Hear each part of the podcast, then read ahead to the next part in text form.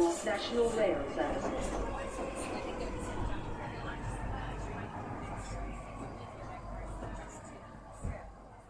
Bine te-am regăsit în stația Londra. Eu sunt Manuel Cheța de la manuelcheța.com și tu asculti podcastul Un român în Londra. Suntem la episodul 288, denumit Ce vreau de la 2024. Bine te-am găsit în 2024, la mulți ani, Crăciun fericit, sper să ai un an mai bun decât anul trecut și uite-ne că deja am început un nou an și am intrat cu podcastul acesta în anul numărul 8. Podcastul a văzut lumina zilei prin 2016. 8 ani de podcast este ceva, 288 de episoade făcute de unul singur, un lucru chiar foarte bun și interesant, ca să zic așa, în epoca internetului, ca să zic, mă apropii puțin de diploma de dinozaur. Și așadar, în acest episod vreau să vorbesc despre speranțe pe 2024 și despre multele actualități pe care le-am strâns în uh, show notes. Înainte de orice, vreau să menționez faptul că podcastul de față este partea Think Digital Podcast Network și mă găsești pe toate platformele posibile, inclusiv pe radio.com joia la ora 6 seara. Acest episod este înregistrat în data de 10 ianuarie 2024, într-o zi de miercuri. Și, bineînțeles, înainte să continui, uite că o să pomenesc câteva cărți pe care le-am citit în ultimele câteva săptămâni. Podcastul acesta a avut vreo 3 săptămâni pauză, timp suficient în care eu să termin de citit sau chiar să și cite, încep să citesc o serie de cărți. N-am să vorbesc mult despre ele, dar am să le pomenesc pentru că oamenii mi-au cerut să pomenesc de cărțile pe care le citesc. Una dintre ele, prima, este Thinking in Bets, Making Smarter Decisions When You Don't Have All the Facts, scrisă de Annie Duke. Și Annie Duke este campion mondial la poker și vrea să te învețe, de exemplu, cum să gândești în viața ta, să pui pariuri, de exemplu, pe chestiuni de viitor și să creezi niște decizii mai bune în, în viața ta. Și e un uh, sistem uh, foarte, îți prezintă un sistem foarte interesant din care să înțelegi că, bineînțeles, viitorul este incert, dar poți să iei totuși niște măsuri care pot fi pozitive pentru tine și pot fi destul de raționale. Super tare. O altă carte pe care am citit se numește Women on the Street, of the Street. Why Female Money Managers Generate Higher Returns, scrisă de Meredith Jones. Și o carte care îți povestește despre mari investitori care întâmplător sunt și femei și cât de bine au ele succes. Și se pare că o bună parte dintre femeile care lucrează în uh, industria asta a banilor, a finanțelor, au succes mai mare decât uh, bărbații. Și am vrut să citesc, să văd despre ce este vorba și în principiu este și o chestie de biologie, este și o chestie de psihologie, este și o chestie culturală și atunci ideea generală e, pe care tot să înveți din toată cartea aia e să, să nu cumperi și să vinzi uh, impulsiv, așa cum fac bărbații. Foarte repede ei, bărbații au nevoie să acționeze urgent. După aia am citit două cărți de beletristică. The Fear Index, scrisă de Robert Harris, a fost o carte so-and-so cu ceva elemente mici de SF și AI. Probabil a fost interesantă, interesantă cu ceva ani de zile. Acum mi s-a părut așa foarte simpluță, amărâtă. O altă carte pe care am citit-o, beletristică foarte faină, a fost Slow Horses, Slow House, Slow House Thriller 1, scris de Mick Heron. Asta chiar mi-a plăcut. Este vorba de o echipă din MI5 care este trimisă să lucreze într-un departament așa uitat de lume și care ajută la demascarea unei, uh, unei conspirații, așa, în interiorul MI5 și alte chestii din astea. Carte super faină, chiar mi-a plăcut, mi-a plăcut din primele 10-20 de pagini, comparativ cu Fear Index. Se numește Slow Horses, cai înceți, scrisă de Mick Heron. Și după aia am trecut, bineînțeles, la cărțile mele obișnuite. Math Semantics, Making Numbers Talk Sense, scrisă de Edward McNeil. Și în cartea asta o să înveți cum să înțelegi probleme de matematică și de ce foarte mulți oameni nu sunt fan matematică, pentru că sunt probleme de semantică. Multe chestiuni trebuie exprimate și explicate oamenilor uh, chiar foarte bine. Și, pe bune, deși cartea respectivă nu se duce dincolo de niște simple adunări, mulțiri, împărțiri, gândește-te că o să-ți, uh, chiar credem că o să-ți întoarcă puțin creierul pe dos. E o carte și de filosofie și de matematică, dar și de semantică, foarte interesantă. Și chiar acum citesc o carte, sunt pe la jumate, se numește Against the Gods, The Remarkable Story of Risk, scrisă de Peter Bernstein. Bernstein. Și este vorba de risc în contextul de investiții. Cum înțelegi ideea de risc și cum te protejezi când investești în piața de capital, bineînțeles. Toate cărțile astea super faine, în afară de Fear Index. Am citit-o doar pentru că am vrut să o citesc, dar atât. Mergem pe mai departe. Oameni faini, grupuri faine, ONG-uri faine. Deocamdată pe 2024 rețin vechea listă, deși s-ar putea să o schimb cât de curând. E ROE Hub, Romanian and Eastern European Hub, merită toată lauda. The 3 Million pe Twitter, în continuare se ocupă de drepturile europenilor, este centrul filia care se ocupă de drepturile femeilor și eclair.org se ocupă, se ocupă de conștientizarea traf- problemei traficului de persoane. ONG-urile astea se întind puțin între UK și România. Și acum, la ce m-aș aștepta eu de la 2024? Ce speranță am? Bineînțeles, am o serie de planuri personale, de cuplu, de ce e, alea sunt uh, perfect uh, ascunse, dar pe linie generală ce mă interesează în 2024 este să mai tai din activitățile extra. De exemplu, să nu mai stau așa de mult pe Twitter, de exemplu.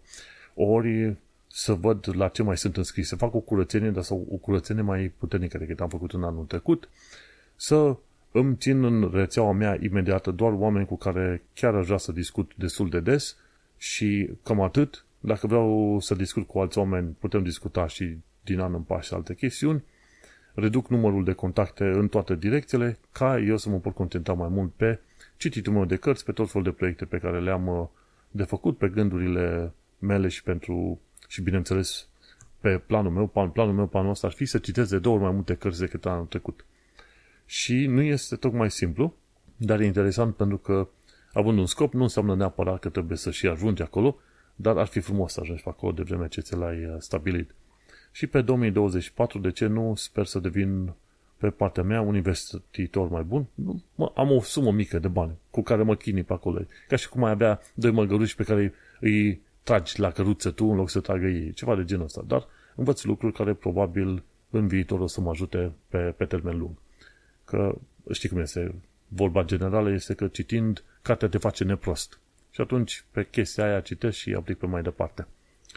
Și ce vreau să fac pe anul ăsta este eventual să călătoresc puțin mai mult. În Londra, în afară, prin alte părți, să călătoresc puțin mai mult și să am o minte puțin mai, să zicem, rațională, ceva de genul ăsta, Îți seama, oamenii toți, toți au un punct sau un altul în care sunt mai puțin raționali, dar anul trecut am făcut niște mișcări foarte neraționale legate de investiții în special. Am zis ceva, mi-a plăcut una, două, am luat. Nu. Să, să mă învăț să trăiesc mai mult în prezent și să nu mă mai uh, agite așa tare când văd câte o chestie și să reacționez instant. Și atunci, da, pe 2024 să trăiesc mai, mai mult în, în prezent și nu atât de mult pe viitor. Dai seama, trăind în Londra, când ești la metrou la muncă, Toată lumea fuge de acolo-acolo. Unde fuge? Toată lumea fuge către viitor. fuge către locul de muncă, de la locul de muncă fuge către casă și tot așa. Când ies afară, intri în ritmul ăla și în viteza aia destul de nebunească, care pe foarte mulți oameni îi, îi calcă pe nervi, foarte la propriu, ca să zic așa.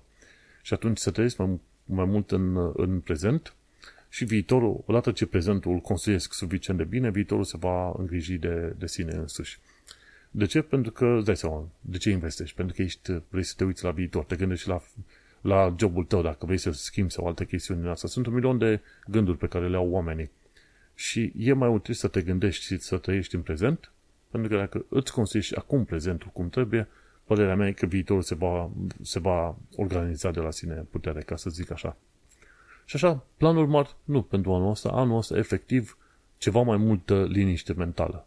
Ajungem frumușel, anul ăsta teoretic ar trebui să schimb uh, prefixul, dacă stau să mă gândesc bine, ceva liniște mentală și cumva să mă gândesc să, că merită foarte mult să trăiești în momentul actual, în prezent, mai ales că, bineînțeles, suntem în Londra, pentru unii oameni n-ar fi impresionant ca, impresionant că au plecat dintr-un oraș mic, cum e Sfântul Gheorghe, după aia s-au dus în Brașov și după aia în Londra, pentru mine este un lucru impresionant și pentru mine chiar contează treaba asta.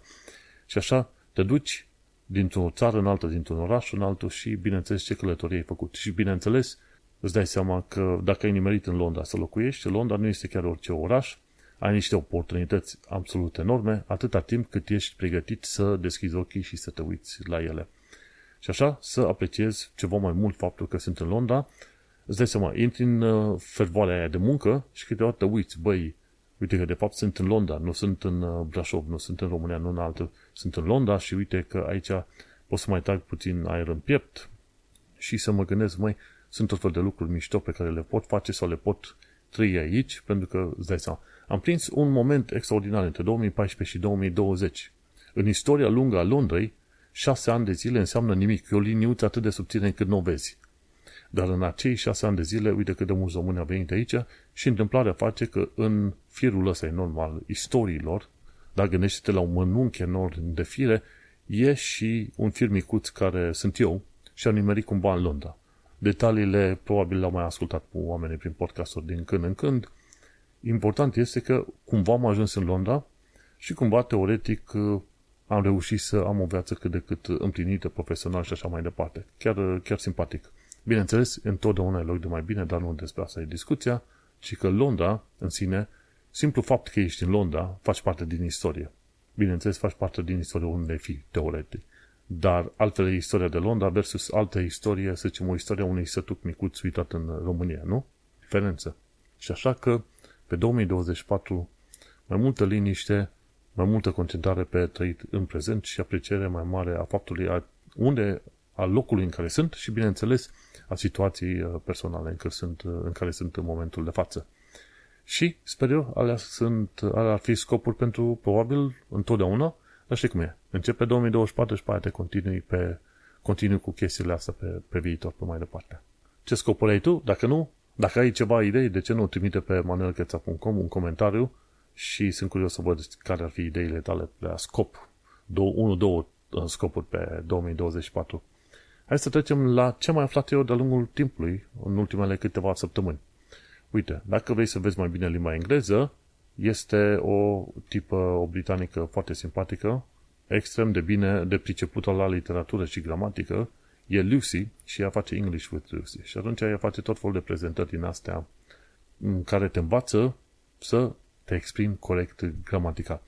Și e is or are când să folosești. Și atunci îți spune, de exemplu, folosești are când uh, ai, uh, uh, cum zice, substantive colective. The government are working, în loc să zici the government is working. Sau alte exemple interesante, de exemplu, folosești is când zici there is a cat sitting under my car și atunci there is some sugar in the cupboard, dacă e singular, o chestie la singular. Sau ceva care nu se poate cal- uh, număra, de exemplu, cantitatea de apă, nu numerul măsori. Și atunci uh, spui, there is a cat sitting under my car, there is some sugar in the cupboard. cupboard. Sugar îl măsori. Și tot fel de chestii din astea. The, there are four golden retrievers in, in the park. Deci unde folosești there is, there are. Și sunt mai multe exemple din asta, bineînțeles.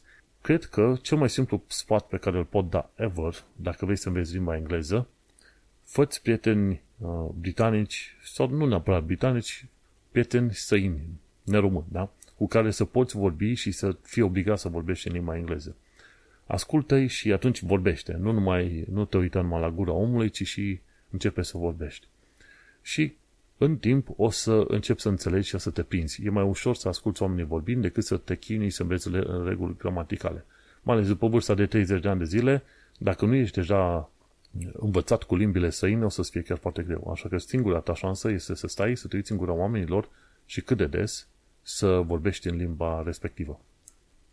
Ce mai aflat de curând la secțiunea asta de limba engleză și cultura britanică este că 46% dintre britanici se consideră working class. E un articol din uh, New Statesman. Ci că înainte, în urmă cu vreo câteva decenii, se considerau că, de exemplu, se considerau că erau working class mai puțini oameni, adică mai mulți oameni erau în middle class înainte decât uh, acum. Foarte interesantă treaba asta. Ceva s-a întâmplat pe parcurs, articolul este mai lung acolo, dacă ai timp să și chiar să-l citești, de ce nu? Și uh, interesantă chestie. Stai unde am găsit eu numărul ăla de 46. Îl găsisem la un moment dat. Important este în toată povestea asta faptul că chiar m-a interesat la un moment dat să știu, ok, cum se împarte clasa, middle class, working class și așa mai departe pe, pe UK. Și să căutăm acum în Google și interesantă chestie, uite. În, 30, în 1983, 32% dintre oameni se considerau working class, iar în 2019-2020, ceva de genul ăsta, sau poate chiar mai devreme de atât, asta e să mă uit, în 2023, 46% de oameni se considerau working class, deci mai mulți working class. Asta înseamnă că s-au pierdut din uh, middle class, probabil, ceva de genul ăsta. Interesant de știut că jumătate din populația aproape se consideră working class. Eu mă așteptam să fie mai puțină. Mai puțin, mă gândeam că sunt vreo 20% working class, dar nu că sunt 46%. Legat de cultură sau istorie britanică, la Euston Station, înainte ca Euston Station să existe ca linie de metro, Richard Tevithek a prezentat la un moment dat un Steam Circus. Filmul ăsta pe care l-am pus în show notes este un film despre Richard Tevithek, care a fost unul dintre, nu, nu inventatorii motorului cu abur, pentru că motorul cu abur a fost inventat de mai mulți oameni, a fost îmbunătățit puternic de către James Watt, dar și Richard Tevithek a venit cu niște inovații de ale lui foarte interesante în care chiar a creat o variantă care mergea pe străzi și care putea fi pusă pe locomotive și discutăm de 1800, 1810, 1807, ceva de genul ăsta. Și Richard uh, Trevithick are, cred că vreo câteva placi și statui prin Londra, mai ales prin zona centrală. Dar la Euston Station a fost la un moment dat un London Steam Circus. Oamenii trebuiau să plătească să intre la acel circ și să se plimbe cu o, un mini-tren din asta cu aburi, foarte tare. Acum să mergem la sfaturi practice. Ce e interesant de văzut, uite cum vine un nou an, trebuie să fii din nou foarte atent că există tot felul de scamatorii prin SMS-uri. Dacă primești SMS-uri de la persoane sau entități necunoscute, pur și simplu nici măcar să nu răspunzi. Efectiv le ștergi și să marchezi numărul respectiv ca spam. iOS și Android au tot felul de aplicații care încearcă să blocheze spamurile, dar câteodată mai trec.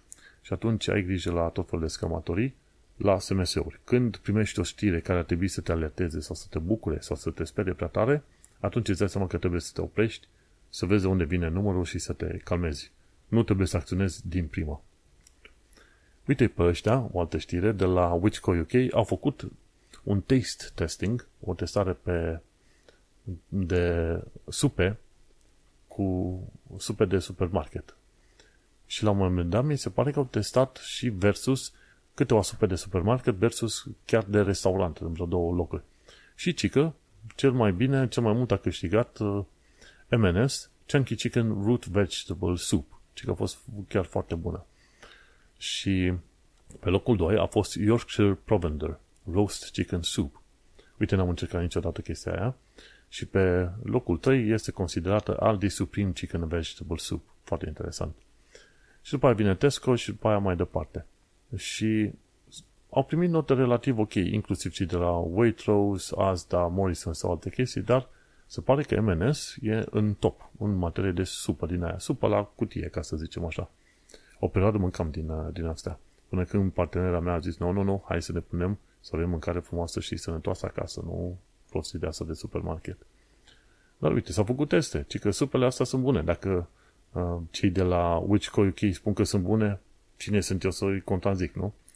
Mergem pe mai departe. Dacă ai side gigs sau side hustles, trebuie să plătești taxe pe ele. Și important lucru, în principiu ai voie 1000 de lire pe an să faci chestiuni extra pe lângă. De exemplu, îți vinzi, faci un desen și îl vinzi pentru 10 lire, îți vinzi tot felul de obiecte din casă, atâta timp cât nu depășesc 1000 de lire pe an, nu trebuie să declari la HMRC. Dacă îți depășesc, dacă ceva îți depășește mii de lire, dacă ce vinzi tu depășește 1000 de lire pe an, atunci partea care depășește 1000 de lire pe an, pe aia trebuie să plătești impozit, dar impozit în funcție de venitul tău total. De exemplu, dacă ești ca mine pe IT și ești în partea de 40%, adică în partea de, de plată în banda destul de înaltă, atunci pe diferența nouă pe care o câștigi tu, peste 1000, vânzând ceva din casă, pe aia trebuie să plătești 40% taxe către HMRC, trebuie să faci un self-assessment, să primești un unique return tracking number, ceva de genul ăsta, e o chestie mai complicată. Așa că trebuie să ai grijă. Acum, nu cred că toată lumea raportează, sunt sigur că sunt, se întâmplă atât de multe chestii la negru de te doare capul. Da? Erau niște statistici cu ceva ani de zile, în Londra un miliard de lire, ci că anual sunt pe piața neagră, se mișcă prin tot felul de manevre posibile și imposibile în Londra, da? Un miliard de lire. Și atunci îți dai seama, și se bănuiește că din miliardul ăla vreo 100 de milioane se duc la tot felul de organizații interzise. Așa că, nu, îți dai seama. Asta nu înseamnă că HMRC, dacă cumva află de tine că ai vândut de nu știu câte mii de lire, nu-ți vine pe cap mai devreme sau mai târziu. Ce am mai aflat de curând legat de chestiuni financiare, ci că sfatul financiar al anului este să-ți schimbi stilul de investiție a pensiei în ceva mai agresiv. De exemplu, te-ai angajat la o firmă, firma respectivă are pensia ta undeva, trimite bani în, în cont de pensie undeva, să zicem, la Scottish Widows, de exemplu. Sunt tot fel de provider, AIG, ce știu, multe, multe alte firme mai are rost, Halifax și așa mai departe. Și de cele mai multe ori, providerii ăștia de pensii îți bagă bani în niște fonduri neagresive, care vor crește încet și sunt șanse ca după, ce știu, după vreo 20-30 de ani de zile de avut bani în, con- în conturile respective, probabil sumele să ajungă probabil cu 50 sau poate să se dubleze dacă ai baftă. Oricând uh, aceste fonduri de, de pensii investesc bani și investesc o parte din bani în uh, piața de capital, în stocks, o perioadă bună până să ajungi tu la pensie pot investi puțin mai agresiv, mai mult în stocks și mai puțin în alte tipuri de investiții. Și de aia, sfatul principal este să te duci la providerul tău de pensie și să-i zici, băi, vreau să mă treceți pe un plan mai agresiv, care investește mai mult în stocuri, pentru că planul pe care m-ați spus voi default o să-mi dubleze abia în 20-30 de ani de zile, pe când pe planurile mai agresive îți pot dubla la fiecare 10 ani. Și atunci pierzi niște bani pe parcurs dacă nu le ceri ăstora să investească ceva mai, mai agresiv pentru tine. Și cam asta e cu sfaturile practice. Hai să trecem la partea de viața în Londra și în sănătate. Uite că am, am câteva puncte foarte interesante. Vase de croazieră care vin în Londra. Cândva în viața asta, nu anul ăsta, nu la anul, dar cândva în viața asta, am să merg pe un vas de croazieră.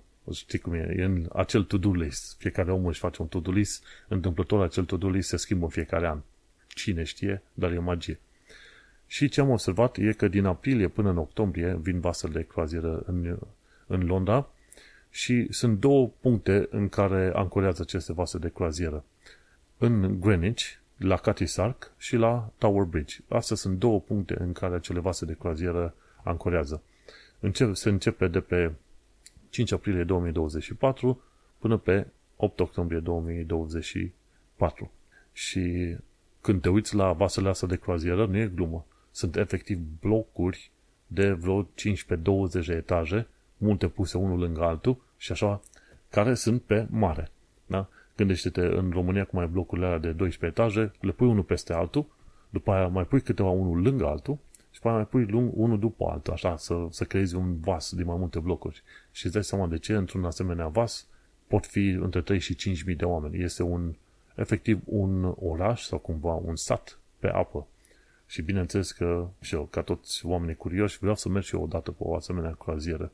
Să mă minunez și eu de, un, de vasele astea, de orașele astea pe apă. de și mai pomenez de vasele de croazieră. Și când te apropii de ele, sunt enorme. Am făcut niște poze mai de mult. Ce am, ce am aflat de curând este că există un grup de uh, supraveghere numit London Volcanic Ash Advisories. Și cine vrea să zboare cu avionul undeva în, în lume, se uită pe el și foarte pasionat de chestiune din asta, de exemplu, legate de uh, cenușă din asta vulcanică, în special din direcția Reykjavik, de la Islanda și nu numai, dar de cele mai multe ori de la Reykjavik, ăștia, Volcanic Ash Advisories, se uită dacă cumva vulcanii din Islanda au erupt și atunci dau niște detalii chiar în Londra și există chiar un site pe măsura asta. Super tare. Tom de Taxi Driver spune de ce Londra este cel mai fain oraș. Bineînțeles, el nu pomenește la un, de, de părțile negative. Bineînțeles, sunt multe părți negative oriunde te duci, dacă stai să te gândești. Dar el a vrut să fie pe partea pozitivă și în continuare vreau să fiu și eu pe partea pozitivă. În Londra ai trei orașe în unul, cum zice el, și e vorba de, de cultură, de chestiuni super moderne, edgy, de e vorba și de istorie și de cultură, muzică, teatru, tot ce vrei tu ai în Londra. Și este un, este un oraș relativ calm. În afară de mersul pe, pe metrou, este un oraș relativ calm, ca să zicem așa.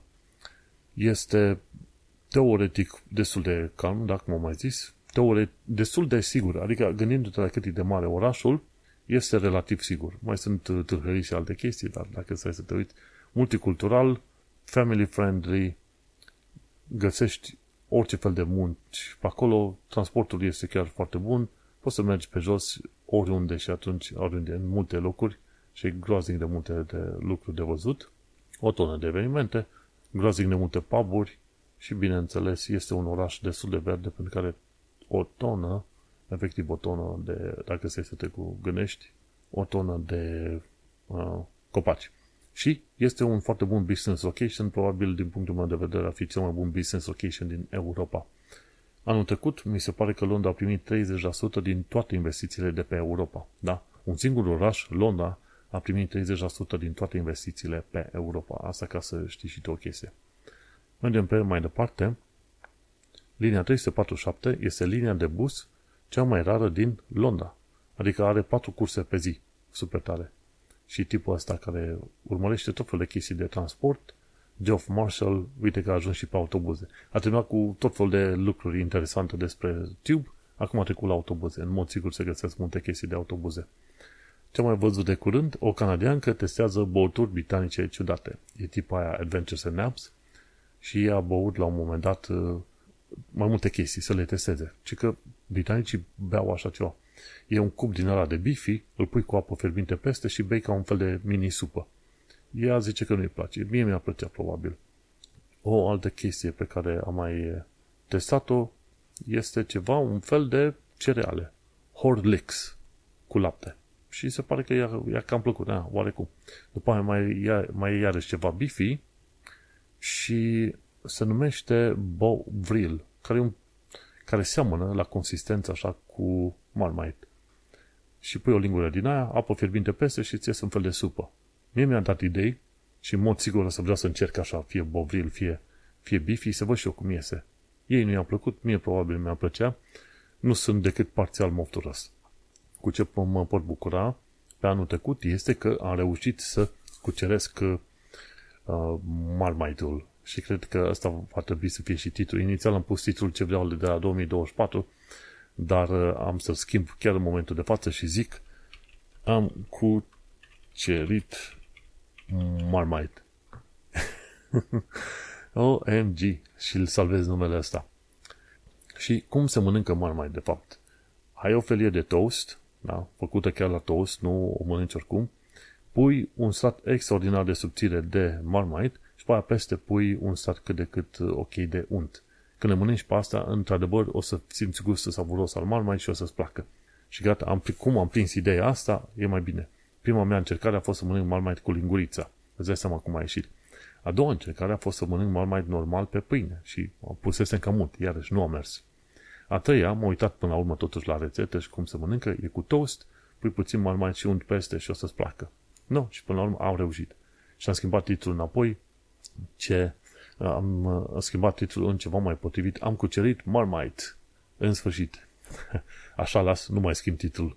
Cred că o să fie primul podcast la care am, schimbat, am schimbat titlul de podcast în tipul podcastului. Da? Să ținem minte 288. Mergem pe mai departe. 13 situații cu porumbei în Londra. Și este vorba până la urmă de picturi cu porumbei, întâmplări interesante. Porumbei sunt șmecheri și intră și în metrou în multe locuri. Sunt, uh, sunt prezentați porumbei în muzee, din loc în loc, dacă stai să te uiți așa. Foarte simpatic și, bineînțeles, găsești porumbei în toate locurile posibile și imposibile. și inclusiv în desene făcute pe, pe mai multe clădiri. Din asta, inclusiv în uh, artă. O chestie interesantă, te poți duce la Soho's Colorful Flock. În Soho Square, pe, în, uh, în codul W11, e un stâlp cu numărul de 17 pe el și acolo în Soho Square din 2015 au fost puși niște porumbei din ăștia artistici pe stâlpul respectiv. Foarte faină treaba asta. Continuăm acum cu o altă chestie interesantă. Grea viață de taximetrist în Londra. TFL te pune pe tușă la 6 puncte. Tot același tip, uh, Tom de Taxi Driver povestește de ce este destul de greu să fii taximetrist, pentru că este ușor să fii penalizat și mai apoi, dacă iei 6 puncte pe permisul de conducere, atunci 5 ani de zile nu mai ai voie să fii taximetrist în Londra. Și atunci îți dai seama cât e... Asta e o regulă foarte draconică, într-un fel spus, așa. Și o altă chestie ce am aflat de curând e că a existat cândva terminalul 1 la aeroportul Heathrow, dar datorită faptului că avioanele sunt mai mari și necesarul de călătorie este mai mare, au decis, mi se pare, fie să-l închide sau să-l facă ceva mai privat, nu mai știu exact pe acolo, dar a existat cândva în terminalul 1 și se folosea. În momentul de față, dacă zbor de pe terminalul 5, viața e dandy, frumoasă și simpatică, dar dacă zbor de pe terminalul 3, aoleu, acolo e, e crimă și pedapsă. E agitație mare, e, toată lumea e încurcată, strânsă la un loc, așa, oameni care se, se împing și se comportă mai urât decât la terminalul 5, ceva de genul ăsta. Și uite că aici se încheie prima parte a acestui nou episod de podcast, primul episod de podcast pe 2024. Cine vrea să asculte restul episodului, unde vorbesc puțin despre actualitatea britanică, să nu uite să intre pe manuelcheta.com să caute episodul 288 denumit Am cucerit Marmite. Și acum să discutăm de câteva știri interesante, știri legate de actualitatea britanică și londoneză. Așa ca să știm să plasăm acest podcast într-un context istoric slash social. Ce am aflat de curând este că un prototip de rachetă care se consumă singur a fost prezentat în Scoția. Și prototipul ăla e chiar micuț, adică, ce știu, 10 pe 10 cm, un fel de motor de rachetă chiar foarte mic, dar tubul ăla al rachetei se consumă singur și tot testul este la stand, jos, static. Dar e interesantă ideea asta pentru rachete care teoretic ar trebui să lanseze uh, greutăți mici sau sateliți foarte mici în uh, orbita joasă a planetei și chestia asta a fost testată prin uh, Scoția. Nu e chestie nouă, dar interesant, e interesantă ideea și conceptul. Ce am aflat de curând este că FCA, Financial Conduct Authority, a intervenit împotriva double dipping făcută de brokeri. Dacă îți cumperi acțiuni la nu știu ce firme din asta cu de brokeraj, sunt uh, situații în care ei iau mai mulți bani decât ar trebui și atunci de anul trecut încoace FCA a început să impună ceva mai multe reguli pentru tot felul de instituții financiare și e o măsură chiar foarte bună, chiar mă bucur de treaba asta. Bineînțeles că de fiecare dată uite-te la tot felul de costuri pe care le ai cu orice fel de firme la care ai orice fel de produse financiare, de exemplu cont de bancă, da? Trebuie să vezi ce costuri ai. Ce am aflat de curând este că deschiderea de noi restaurante este aproape de nivelul pre-pandemie.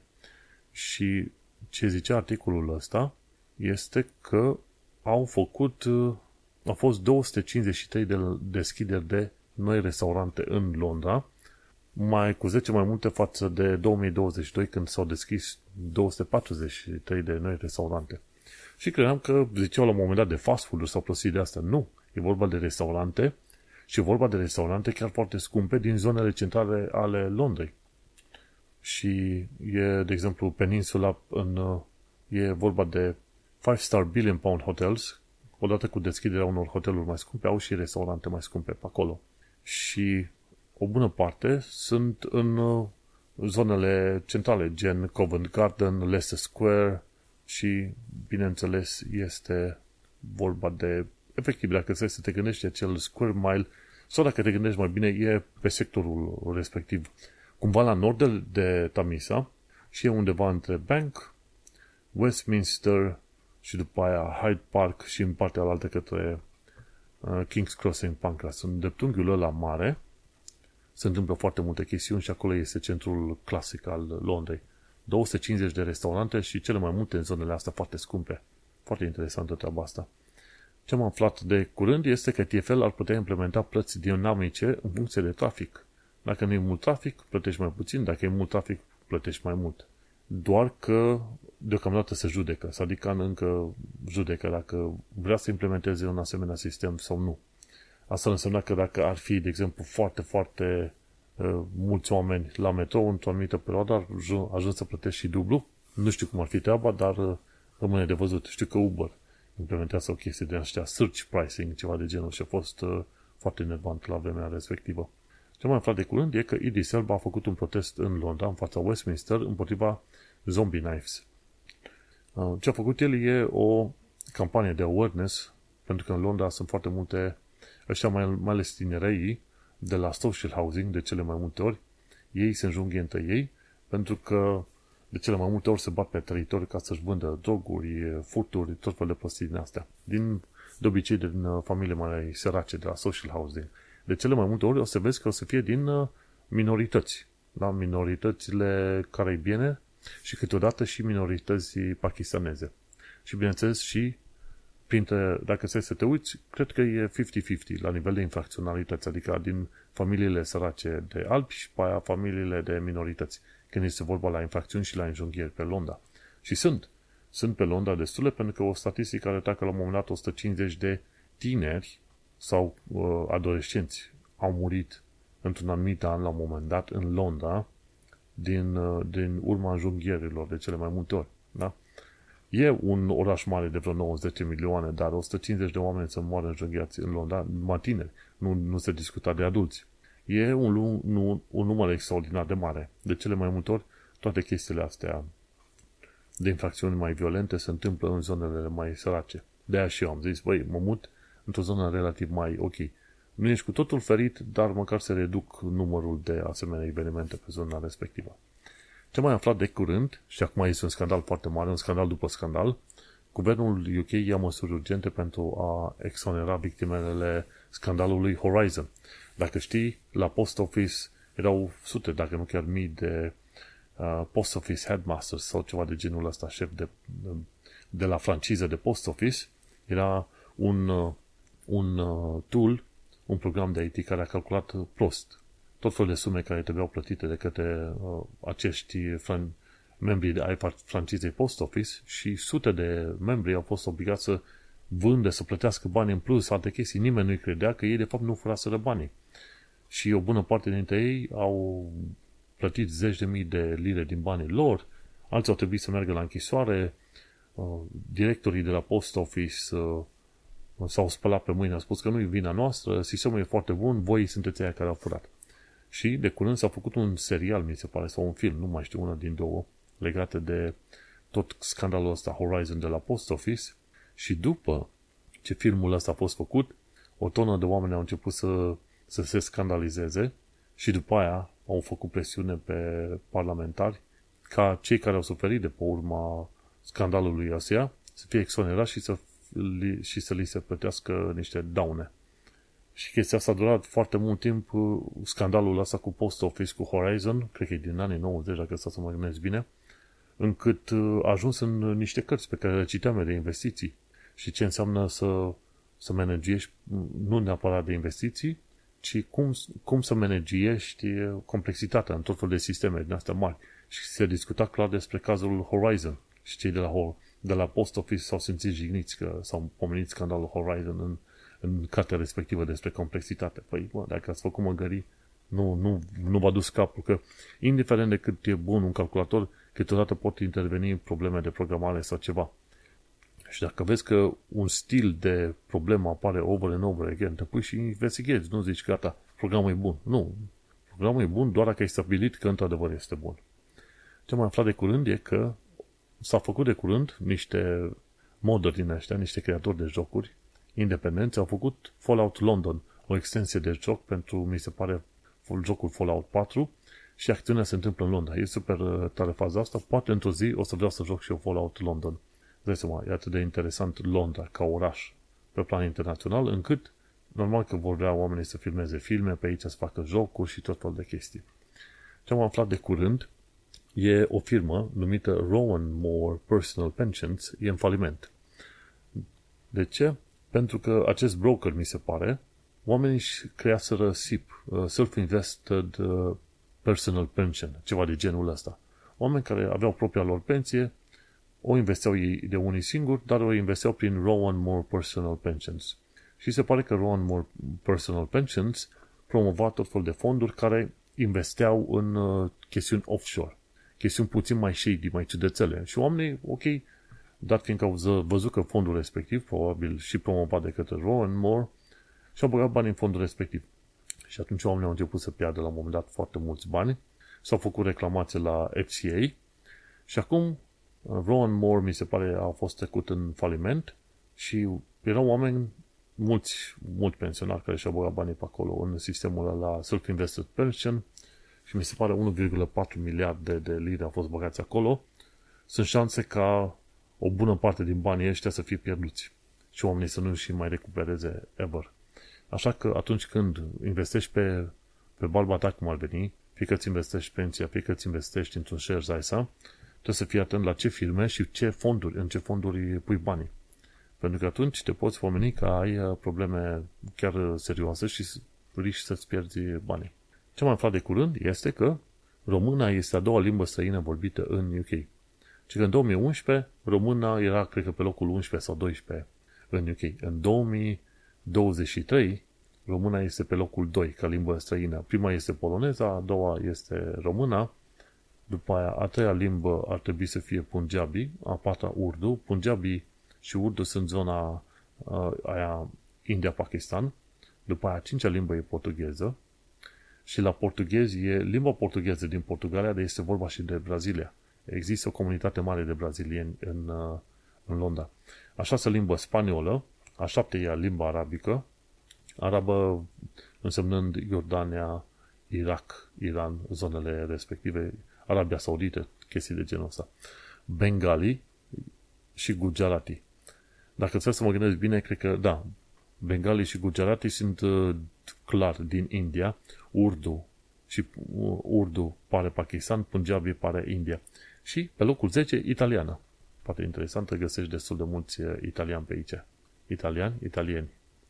Și o ultimă știre, mesajul de Crăciun al regelui Charles al III-lea, pe care l-am urmărit, cumva nu mai are aceeași putere pe care o avea mesajul uh, reginei Elisabeta II.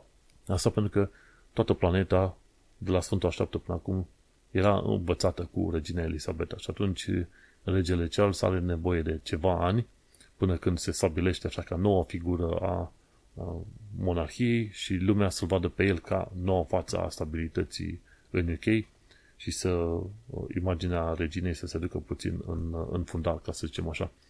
Dar un, un mesaj pozitiv și cei foarte pozitiv este faptul că regele Charles este fan al României și mi se pare că a mai fost și în vizită prin România, o dată sau de două ori. Are, mi se pare, niște proprietăți prin România. Așa că, oameni buni, tot felul de autorități din România, de ce nu, să cultive cât mai mult o relație frumoasă și pozitivă cu regele Charles, pentru că contează să îl avem pe regele Charles de partea noastră a românilor. Și uite, așa, cu ocazia asta am ajuns la final de episod. Ultimul era să zic primul episod pe 2024, episodul numărul 288, am cucerit, am cucerit Marmite. Și uite că am intrat în anul al optelea de podcast. Sper că ofer suficient de multe informații faine, utile. Întâlnesc-mă nu așa de mult pentru că se pare că nu sunt chiar așa de mare entertainer, îți dai seama, și nici joker, dar măcar sper că dau informații utile. Cum am zis, am făcut podcastul ăsta pentru că mi-ar fi plăcut să existe informații de genul înainte să mă duc eu în Londra. Și așa că, cu ocazia asta, oamenii află cum este viața prin UK și dacă vor să se mute cumva în UK, ca să afle, de exemplu, ce i-ar aștepta dacă vin să mută în uh, zona asta.